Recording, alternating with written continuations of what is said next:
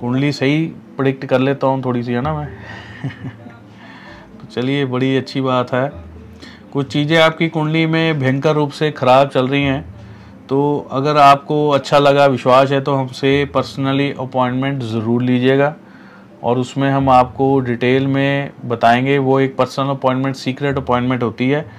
वो आपके और मेरे बीच में होगी। फ़ोन पे चाहते हो फ़ोन पे हो जाएगी। ऑफ़िस में मिलना, ऑफ़िस में मिल लो। जैसा भी आपको दिल करे, आप मिल सकते हैं।